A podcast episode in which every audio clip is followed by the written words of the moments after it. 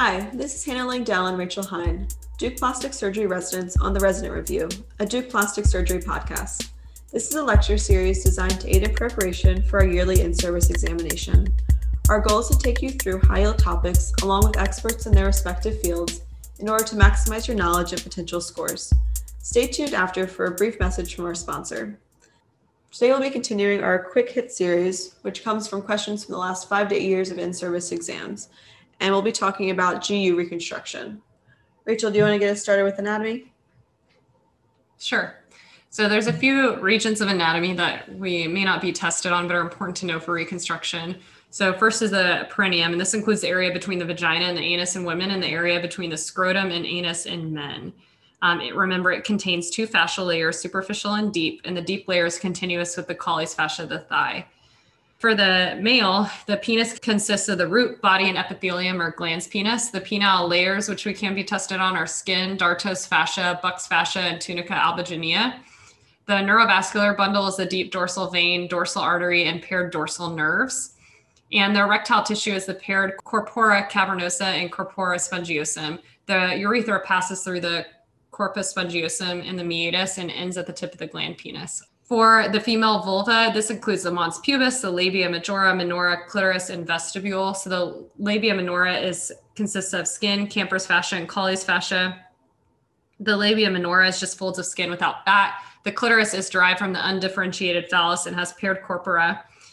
Um, the vagina, which is a muscular tubular structure that extends from the vulva to the uterus, its length is typically six centimeters across the anterior wall and seven centimeters across the posterior wall, and the width is 2.6 to 3.25 centimeters.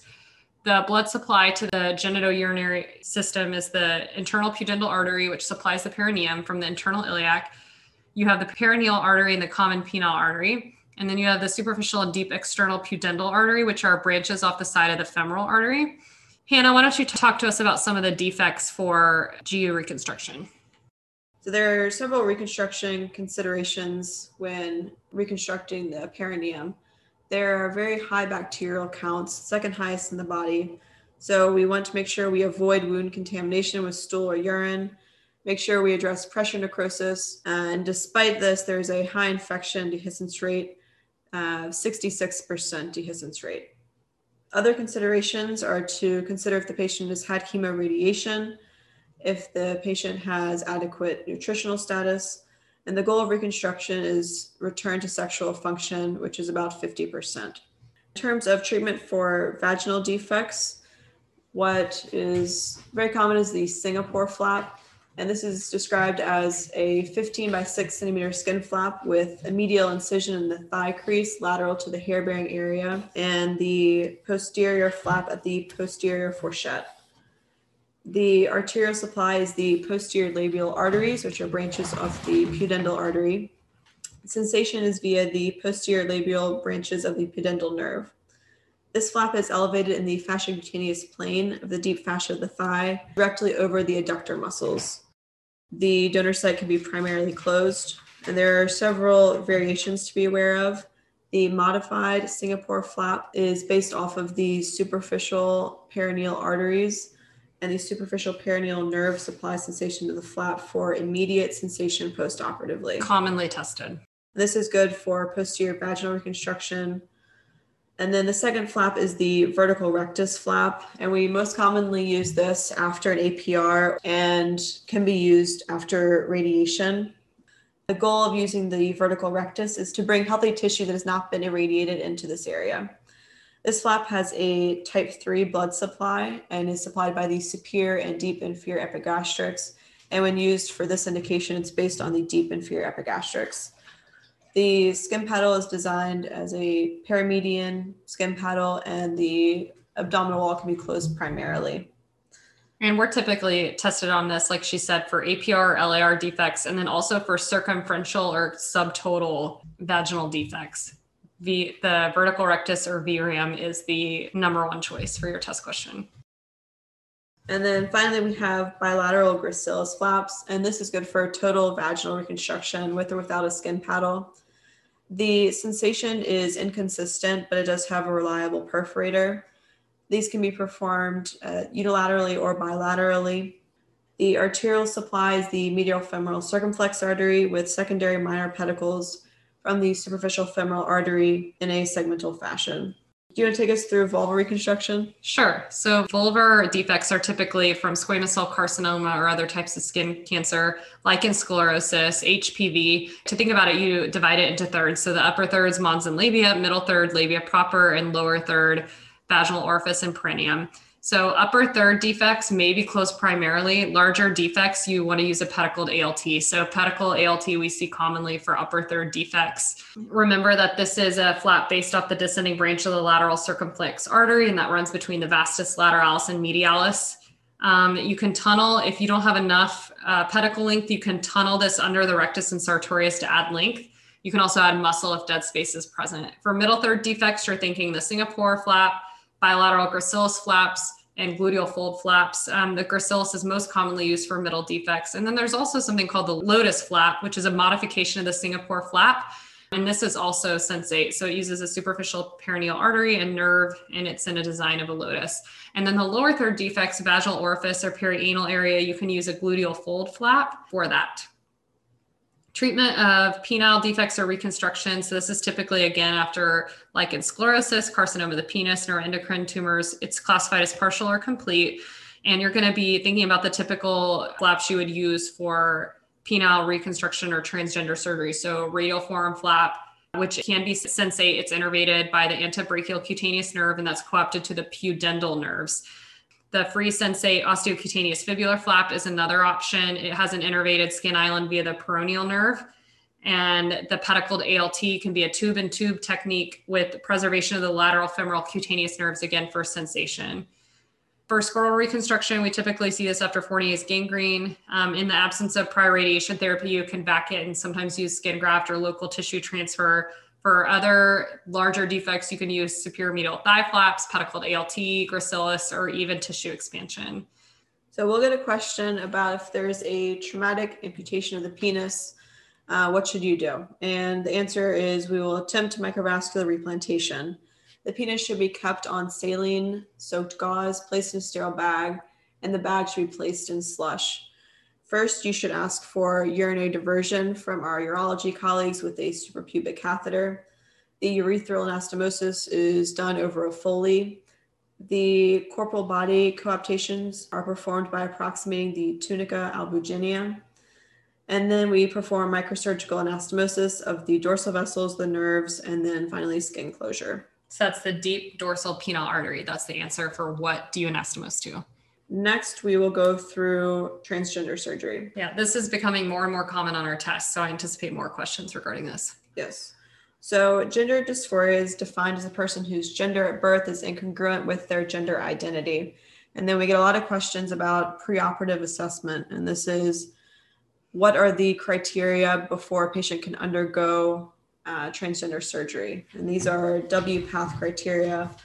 So all patients must have capacity for informed consent. The age of consent is 18 years. However, you patients can undergo female to male breast surgery if they have a consenting guardian and they have lived in the congruent gender for at least one year and have completed one year of testosterone therapy. All patients must have a referral from a mental health professional that documents persistent gender dysphoria one referral is required for chest reconstruction and two referrals for patients seeking genital reconstruction. All comorbidities should be managed. And importantly, hormone therapy is not required for chest affirmation, but is encouraged. However, it is required, hormone therapy is required for 12 months prior to any genital reconstruction surgery. And patients must have lived for 12 months continuously in their gender role for so, genital reconstruction. For genital reconstruction. So for genital reconstruction, the criteria are much more stringent than for chest surgery. So for male to female chest surgery, this is implant-based breast augmentation.